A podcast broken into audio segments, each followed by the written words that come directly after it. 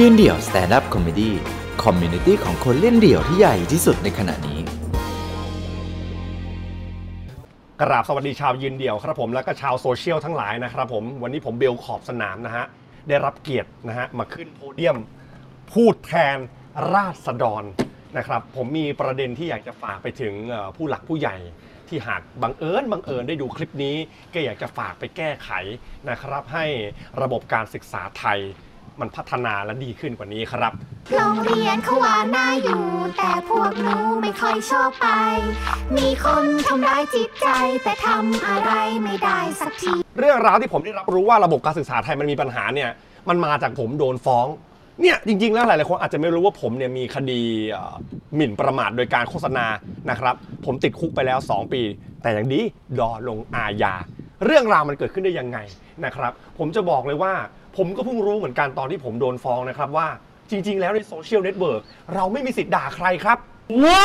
อีควายเรื่องนี้เป็นเรื่องที่ศาลบอกผมมาเองเลย เพราะอะไรรู้ไหมครับ ผมโดนฟ้องเพราะว่าเพื่อนผมเนี่ยนะฮะเขาไปซื้อบริการของร้านร้านหนึ่งในการดูแลจัดสรรวิดีโอในการแต่งงาน เรียกว่าพรีเวดดิ้งนั่นเอง เขาก็ไปซื้อบริการมาเรียบร้อยจ่ายเงินไป 3 0 0แสนบาท ปรากฏว่างานที่ได้ไม่ถูกใจเขาเว้ยเฮ้ยเขาก็มาปรึกษาผมว่างานไม่ถูกใจ แล้วเขาก็โต้ตอบกันไปแล้ว แล้วเขาก็ไม่แก้ให้สุดท้าย กลายเป็นว่าจ่ายไป 3 0 0แสนได้งานไม่ถูกใจ ไปไปมามาครับ ร้องเรียนกันไม่ผ่าน พี่แกก็เลยไปตั้งกระทู้ที่พันทิปปรากฏว่ากระทู้พันทิปก็ถูกลบเนี่ยเนี่ยคือบ้านเราครับเมื่อคุณมีอำนาจ เมื่อคุณมีคอนเน็ชันเมื่อคุณมี power อะไรบางอย่าง มันจะเกิดเหตุการณ์แบบเนี้ย เพื่อนคนเนี้ยก็เลยมาปรึกษาผมว่า เออเนี่ยไปจ่ายเงินดูแลไปจ่ายเงินเพื่อให้คนมาทำคลิปวิดีโอแต่งงานให้แล้วมันไม่ดีไม่ถูกใจ แก้ให้ก็ไม่แก้สุดท้ายแล้วไปแจ้งคันทิปก็ลบ เบลช่วยหน่อยสิ ผมก็ใจดีไปช่วยเขาเอาเรื่องราวของเขามาโพสต์ที่หน้าเฟซตัวเอง ปรากฏว่าผมโดนร้านนั่นแหละครับผมฟ้องไป ซึ่งวันที่ผมโดนฟ้องผมก็เข้าใจไปว่า เฮ้ย เราจะผิดอะไรอะ่ะ ในเมื่อร้านทำผิดหรือทำไม่ดีต่อลูกค้าแล้วเขามีเจตนาที่ไม่ดี กูไม่ใช่เป็นบริษัทหรือเป็นอะไรที่ต้องมาทำให้มึงแดกแบบสะอาดสะอาด บอกมันด้วยอีก นะชื่ออะไรไม่รู้นะที่มันเราก็แค่โพสต์เรื่องราวแห่งความจริง แต่กลายเป็นว่าการพูดจริงในโซเชียลเป็นสิ่งที่ผิด ผมรับผิดชอบโดยการที่ผมต้องไป บำเพ็ญประโยชน์ 36 ชั่วโมง ยังโชคดีที่ศาลส่งผมไปพูด เพราะเขาบอกว่าความสามารถของผมไปกวาดขยะไม่น่าจะเหมาะ ซึ่งวันนั้นแหละครับผมทำให้ผมได้ค้นพบว่าการศึกษาไทยมีปัญหามากจริง ๆ ผมได้รับเชิญไปพูด ให้กำลังใจกับเด็กๆ กลุ่มหนึ่ง อาจารย์บอกผมตั้งแต่เจอกันว่าเออสวัสดีครับคุณอัตพลเออเดี๋ยวจะให้พูดเรื่องของการศึกษาอยากให้เด็กๆเนี่ย สนใจเรียนหนังสือต้นหน่อย เพราะว่าตอนนี้ปัญหาที่อยากจะบอกคุณเบลเลยนะครับคือเด็กๆ ไม่อยากเรียนหนังสือ ผมก็โคตรงงว่าเด็ก ๆทำไมมันไม่อยากเรียนหนังสือกันวะ อาจารย์บอกผมว่า ทุกวันนี้เด็กมันอยากไปเป็น YouTube กันหมดแล้วครับ ถามดดูในใบสำรวจความเห็นทุกตนตอบว่าอยากจะเป็นยูทูบเบอร์กันหมด แต่อาจารย์เองก็ไม่มีองค์ความรู้ อาจารย์ไม่มีความสามารถในการไปบอกเด็กได้ว่าโลก YouTube เป็นอย่างไรอย่างไหนอย่างไง นั่นที่ทำให้เกิดปัญหาที่ว่า เด็กอยากต้องการคำปรึกษาณห้วงเวลานั้นเขาไม่มีคำปรึกษาได้ เพราะว่าบุคลากรไม่ได้อัปเดตเฟิร์มแวร์ให้เท่าทันกับเด็ก นี่แหละครับถึงบอกว่านี่คือเป็นปัญหา ผมบอกเด็กๆไปว่ายูทูบเบอร์ทุกคนอย่างไรก็ต้องเรียนหนังสือ เพราะว่าอะไรครับ การศึกษาไม่ใช่แค่ทำให้เรารู้บวกลบคูณหาร แต่การศึกษาทำให้เราเจอสังคม การศึกษาทำให้เราเจอโลกทำให้เรารู้ว่าอะไรคือ เรียกว่ามารยาทต่อแถวเจอกับเพื่อน ใช้ความโกรธ ใช้ความรัก นั่นคือสิ่งที่โรงเรียนและการศึกษาจะให้ แต่ทั้งนี้ทั้งนั้นแล้ว สิ่งที่ผมอยากจะฝากถึงระบบการศึกษาไทยคือ เราควรอบรมบุคลากรครับ วันนี้หลายคนบอกว่าเกมคือสิ่งที่ไม่ดี 5G อินเทอร์เน็ต คือสิ่งที่เราต้องป้องกัน แต่อย่าลืมนะครับว่าลูกหลานเด็กรุ่นใหม่ของเราทุกคนที่เด็กไปกว่าเรา เขาเจอ 3G เขาเจอ 5G เขาเจอโลก YouTube ตั้งแต่ 3 ขวบ 5 ขวบ ตั้งแต่พ่อแม่เขาเปิดทีวีให้ มันไม่ได้เหมือนพวกเรา ดังนั้นเมื่อถึงจุดจุดหนึ่ง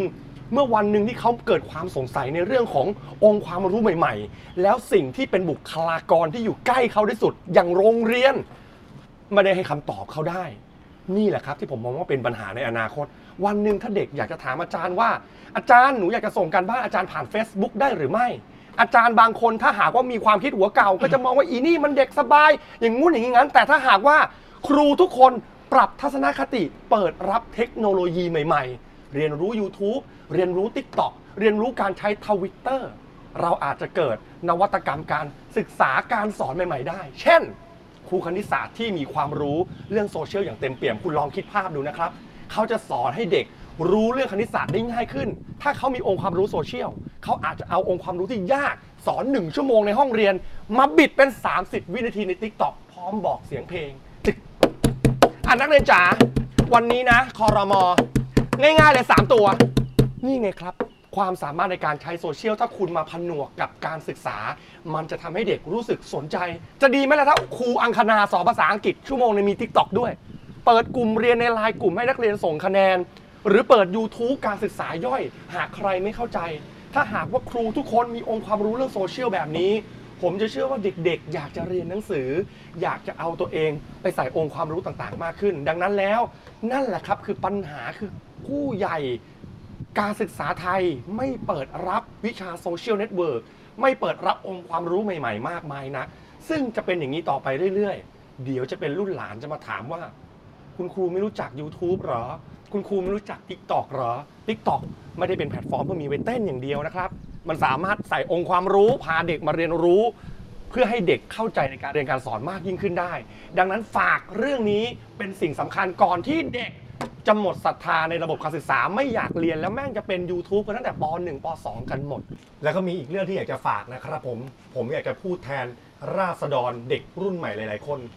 รู้หรือเปล่าครับผมว่าเด็กรุ่นใหม่เขาก็ฝากความหวังไว้ที่อนาคตประเทศไทยเหมือนกัน รู้หรือเปล่าเขาเขาก็มีความคาดหวังในการเติบโตขึ้นมา เพื่อจะได้ทำงานอยู่ในประเทศ แล้วก็มีความสุขอยู่กับครอบครัว แต่วันนี้เด็กๆหลายคนไม่เห็นอนาคตนะพี่ เรียกได้ว่าแม่งมืดดำยิ่งกว่ารูดากผมอีกอะ